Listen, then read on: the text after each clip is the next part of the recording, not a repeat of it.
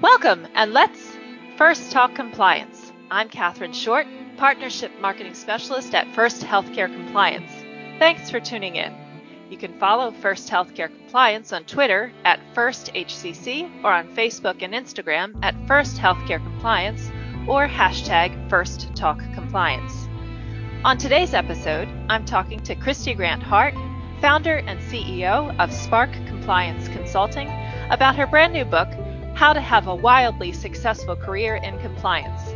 We will discuss how her book is great for those who are curious about becoming part of the compliance profession but don't know what the options are, or how to get a place in the profession where they want to go. Kristy Grant Hart is an expert at making compliance officers in demand business assets. She's the author of the book How to Be a Wildly Effective Compliance Officer and the Wildly Strategic Compliance Officer Workbook. She's the CEO of Spark Compliance Consulting and is a professional speaker, author, former professor at Delaware Law School, Widener University, a thought leader in the compliance profession, and is uh, previously the chief compliance officer at United International Pictures. She can be found at www.compliancekristy.com. So, Kristy, welcome to First Talk Compliance. I'm so excited you've joined us today. Wow, that was, that was quite an intro. Thank you so much. It's very exciting to be here. Yes, thank you so much. So let's jump right in. Why did you decide to write this particular book? Well, in, in my speaking, um, I've come across so many compliance officers that have um, wondered how to move their career forward. And I probably get email once a day from someone saying, How do I get into compliance? What do I do? I don't like where I'm at. What else can I do? Where can I go to move up? There's only one person above me in compliance and he's never leaving. So, uh, what do I do? And I really thought that there was a, a need in our industry, not just for a a career book that's really broad, but really specific to compliance. How do you move up? What do you do? Uh, what can you do to prepare yourself? And how do we work collaboratively so that we're in a really good position if we ever need to get a new job or to try to move up in our current firm? So, what constitutes to you a wildly successful career in compliance? Well, I think that it's individual to every person, but to me, a wildly successful career is one that continues to have you be challenged in interesting ways, but also to you know, meet people in the profession, to feel like you're making a contribution, uh, both to your company and to society as a whole. So it's not any one place, it's more feeling that what you've done matters and that you've contributed in a way that is powerful and important. So, in your book, you describe several areas that people have for a career in the compliance field. You give lots of different options. So, many people think solely of corporate or healthcare compliance, but there are other paths to take. Can you describe some of the paths that you mention in the book? Yeah, absolutely. So when I started to write the book, one of my challenges was that uh, I've been in, in several areas. I've been in private practice uh, at Gibson Dunn doing corporate monitorships. I've been in house, the director of compliance and chief compliance officer, and now I own uh, a consulting company that's in uh, London, Los Angeles, and Atlanta.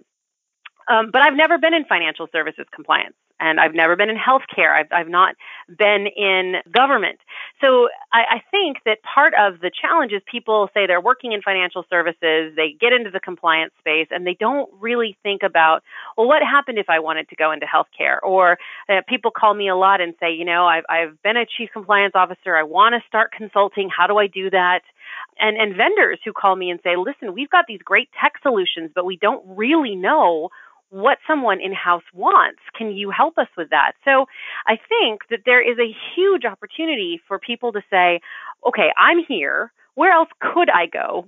And if I want to go somewhere else, who do I need to meet now?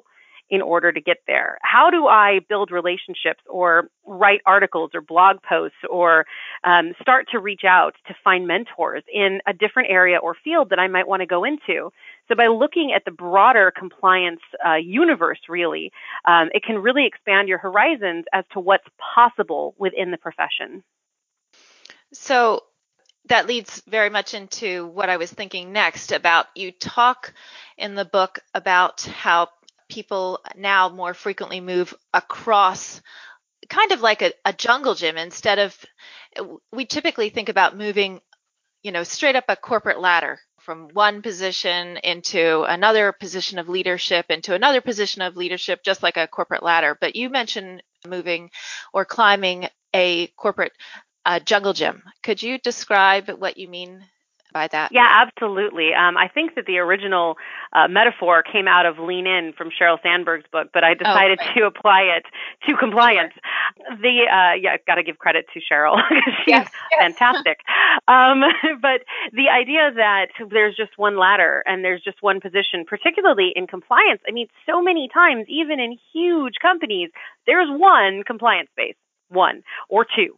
And how do you upskill so that you're more valuable? And one of the things that a lot of compliance folks are finding is if they can do a stint, perhaps with other operations, maybe you can do some internal auditing for a year, um, ask salespeople to let you go on some calls with them, um, try out some middle management somewhere, um, learn about the organization in different ways or in different places so that you can actually uh, make new relationships, find new mentors, get a better understanding of the business.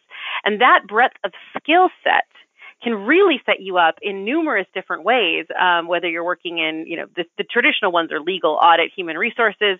When you've gone into some of that or sales and marketing, then you have a different skill set and a different conversation that you can have with people in the organization because that breadth of knowledge can make you even more valuable than if you just simply climbed up from one rung to another. I think that's so valuable if especially if you're thinking perhaps if you wanted to eventually go into if you wanted to be the chief compliance officer, I would suppose. Yeah, well, most people uh, in the profession want to go there, and Correct. to be a really good one, uh, honestly, those other experiences, particularly if you need a network in the organization to support you, having that is so critical. And and one of the best ways to get there is simply to try out some other pieces, or at least um, dabble in them, so that you've got a broader experience base to draw from. Right. So you understand all those different moving pieces about really what's going on in the entire in the entire organization. That's right. right. So why is the understanding of the numbers and business plan so important to a compliance professional? A lot of people maybe they don't feel like they're a numbers person. Why is that so important? Yeah, um, I, I definitely have been one of those people. Uh, I'm a lawyer by trade, uh, mm-hmm. who's joked that I went to law school because I didn't understand math. Right, so right. it's um, a common uh, statement by uh, by people I think in our profession. Um, but what I have definitely learned is is it is so critical to understand revenue and profit, what the difference is between those, what what the share prices of your company is it going up or down. And the reason those numbers are so important is because you can't really do your job unless you understand the financial environment in, in which you operate. Um, my first meeting when I was the director of compliance, uh, Europe, Middle East, and Africa at Carlson Wagonlit Travel, I uh, I went into this leadership meeting, and the the finance director got up and said, "Our EBITDA is up six percent," and everyone smiled, and I thought, "EBITDA? You know, what are you talking about?" Luckily, uh, someone explained it to me and I Googled it. But um, in learning what is the difference, you know, revenue is different than profit, is different than share price, is different than, um, you know, quarterly reports. What, what did they tell us? The more that you understand the business in which you operate, first of all, the better you can talk to the finance people and sales people so that they know you speak their language. Um, but if your company is expanding, uh, fantastic. Are they investing in more people or in more materials? Are you downsizing? Is there a disruptive force that is um, hurting you if you're a classic blue chip and you've got a startup going against you. The more you understand the financial mechanisms that go on in your company, the better you can position yourself to help in whatever way is most useful for compliance based on the company's current situation. Great. Great. So, if you're just tuning in, you're listening to First Talk Compliance, and my guest today is Kristy Grant Hart, founder and CEO of Spark Compliance Consulting about the brand new book, How to Have a Wildly Successful Career in Compliance. I've really found this next chapter so interesting. Ask for It that deals with women and negotiations. Why do you feel that you needed to address this topic separately? And what tips do you have for women when they're negotiating for a job offer as opposed to everyone? Well, there is definitely um, a whole chapter on negotiating for everyone because obviously uh, negotiating for mm-hmm. a job offer is critical, period. Right. Um, and the reason that I decided to write a chapter specifically for women, and I really wrestled with whether or not to do this, was I'd, I'd read so much about the gender pay gap and about uh, women in business and what we can do ourselves to try to help that. There's lots of forces outside of us, but the ones we can control, we should. And one of the major ones is failure to negotiate. Um, there's been a lot of uh, research done on this where women tend to take the first offer or simply feel like they shouldn't ask for more. Uh, and that's true both when you negotiate originally and also for annual raises. So one of the biggest things is to just understand that your counterparts, your male counterparts, are likely to be negotiating. And it is incumbent on you to try as well. Because the worst thing you end up with is the same offer you started with, right? And right. over time, that one or 2% difference over 10 years can be huge amounts of money if it multiplies um, year on year that your base salary is lower, not going up as fast. And that contributes to the wage gap. So I think it's critically important. And another thing that was found that I included in this chapter is that according to a couple of interesting studies out of Silicon Valley, women would uh, apply for a job when they have 95 to 100% of the skills that are listed, and men would apply if they only have 60 so they know they can take the stretch assignment or tell people they can learn, whereas women wait until they're completely ready. And that over time again makes it so that women don't get into the senior positions as quickly as they might otherwise. So the, uh, the knowledge that this is uncomfortable, but you should anyway is, I think, really empowering, or at least it was to me in my career. I found that so interesting. I've I've heard that study before, and part of me thinks, gosh, there goes those men you know they they think they can they could just do that. And then on the other hand i think well why why can't we do that? Just go ahead and and go for it. If you think that if you have part of the knowledge you can just figure it out. You can just figure out the rest. Everyone else does. Well we all have it's, to just and frankly i think it's sometimes yeah. just giving ourselves permission to try. Right. And if you fail, okay, well, you've probably had to go study up on sanctions or whatever it is. So you've right. learned something. You've met a new manager or you've practiced your interviewing skills. You've right. thought about, you know, redoing your resume. All of these kinds of things can actually position you even better next time. So there's really no harm in trying. There is no harm in trying. So why not just go for it? Exactly. So, why is collaboration so important for a compliance professional and a corporate compliance function? I think the collaboration is one of the most important keys to doing well in your career. And I think it's incredibly undervalued. Um, compliance can easily become a silo.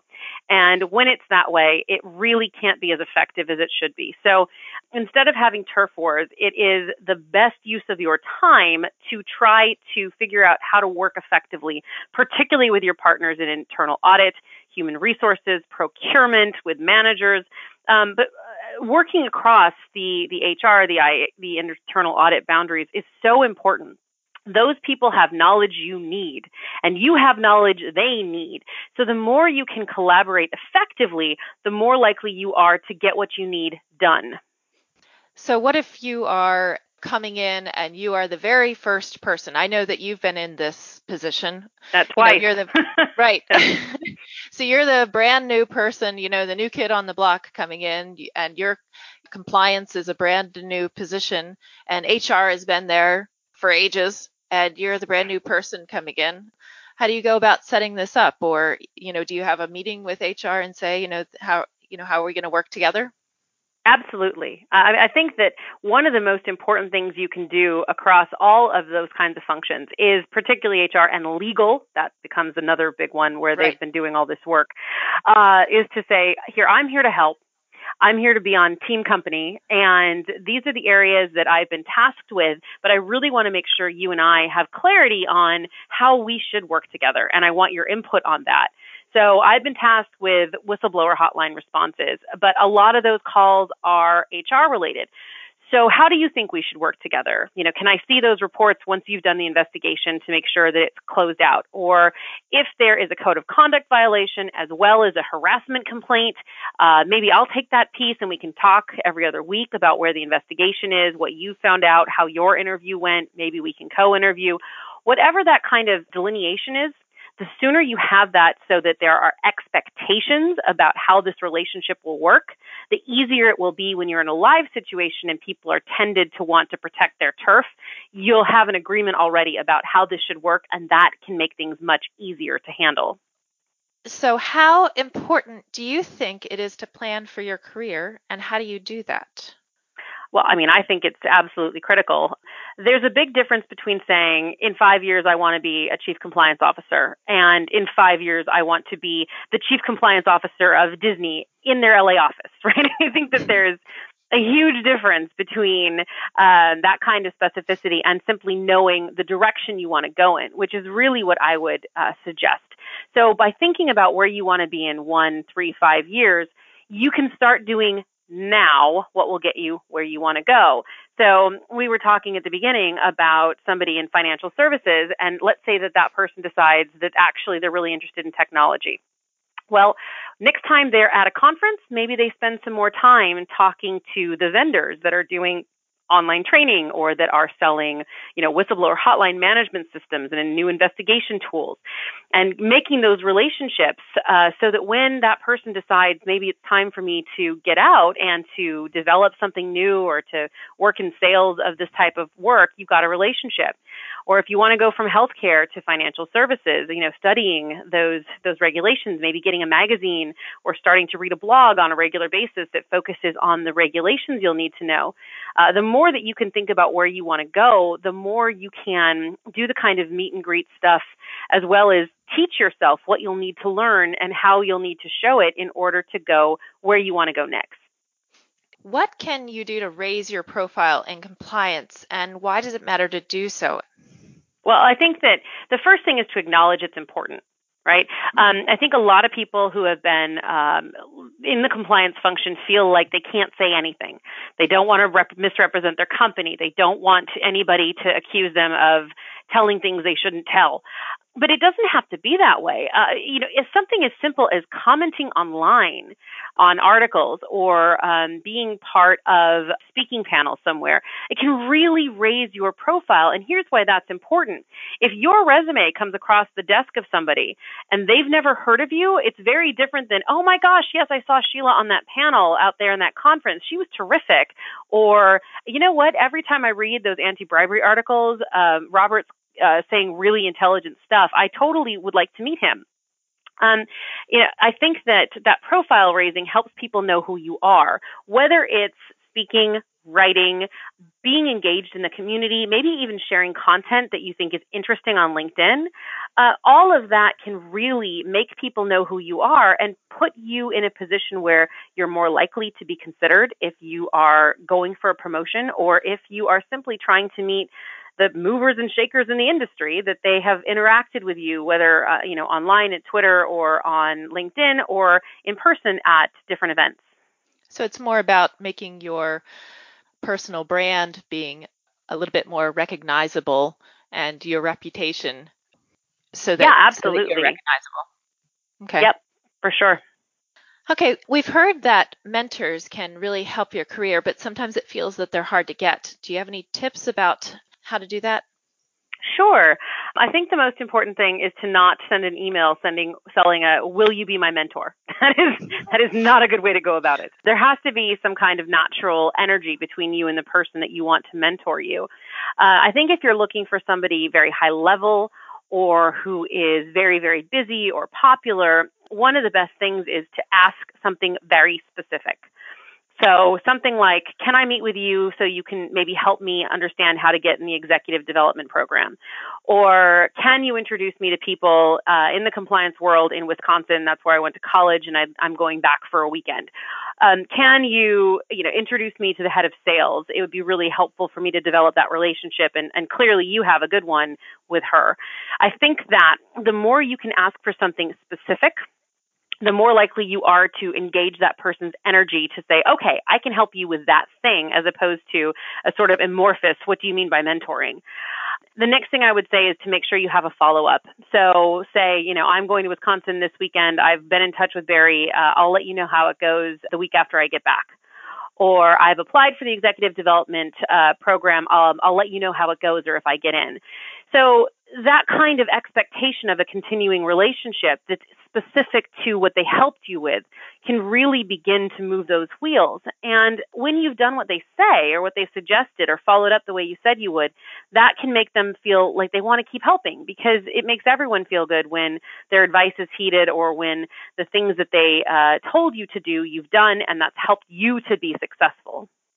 Great. And I really like how you have specific tips because everybody, I think people really enjoy helping, but if you have very vague ex when a person has very vague questions, nobody knows how to help and I think will you go to coffee with me and can I pick your brain are two of the most poorly chosen phrases with Isn't someone who's you or important. Yeah. I mean, I, I sometimes uh, I get those emails. You know, can I talk to you? Yeah, okay. A lot of times I say yes, and I end up with somebody on the phone going, "Well, can you tell me about you know your career?" I'm like, God, I've written three books. You know, what I mean? go read them and then talk to me about how I can really specifically help you to write an article or to meet someone that could be useful to you. You know, that's the kind of thing, at least from my perspective, um, Mhm. not only that works with with working with me, but for me, I have mentors, right? And I look Right. at them um, and say, how can I interact with that person so she's or he is interested in helping me? And, and it's really it's a strategy, and being strategic about it can make it much more successful. Right, and it's then it's helpful for that person and it's helpful for you. Then you both both have a successful time together.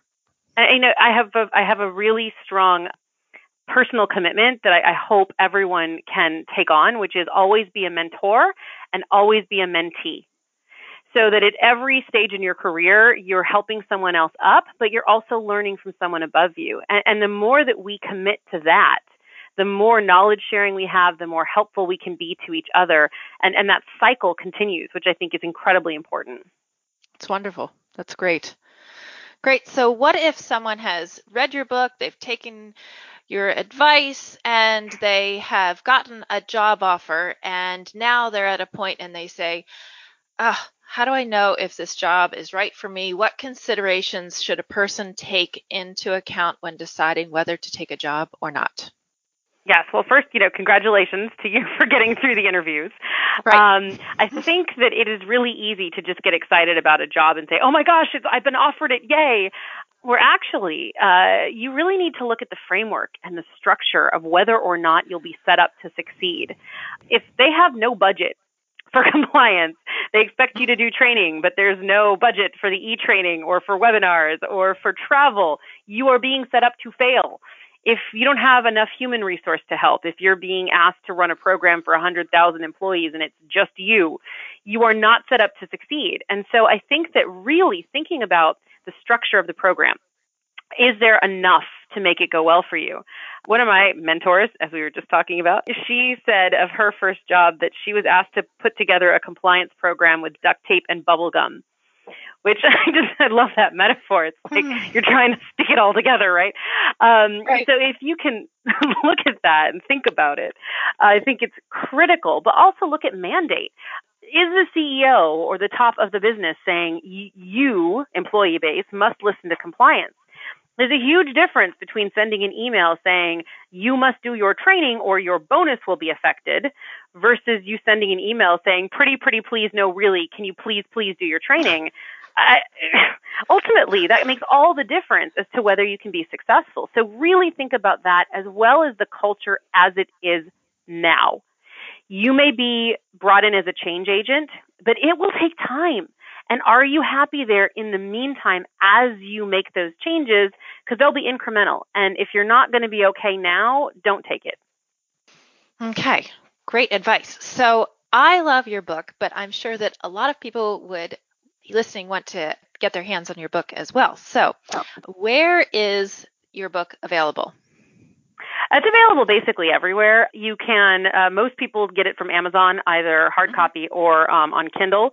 But any bookstore you walk into, uh, most of them won't carry compliance related books somehow. Um, but if you ask for it, you can usually get it next day delivery.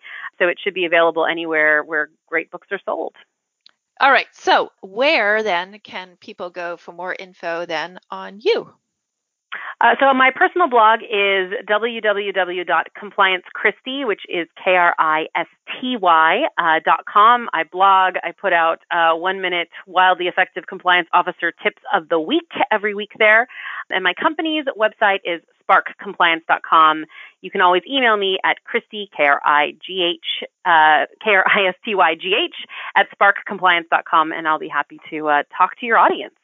I love your tip of the week. I watch it every week. It comes right to your right to my email. I do. I watch it. It it takes just you know it's about what thirty seconds or so. They're all one minute 45. or less. They average yes. uh, they average fifty seconds. Actually, I've done hundred and four okay. of them. If you can possibly imagine at this point, Holy it's crazy. Mackerel. Okay. That's great. okay, well, it has been a real pleasure. So thank you so much for joining us on First Talk Compliance. So thank, thank you so much for having me. And thanks to our audience for tuning in to First Talk Compliance. You can learn more about our show on the programs page on healthcarenowradio.com and lend your voice to the conversation on Twitter at FirstHCC or hashtag First Talk Compliance. You can also email me at Catherine Short at firsthcc.com. I'm Catherine Short of First Healthcare Compliance. Remember, compliance is the key to achieving peace of mind.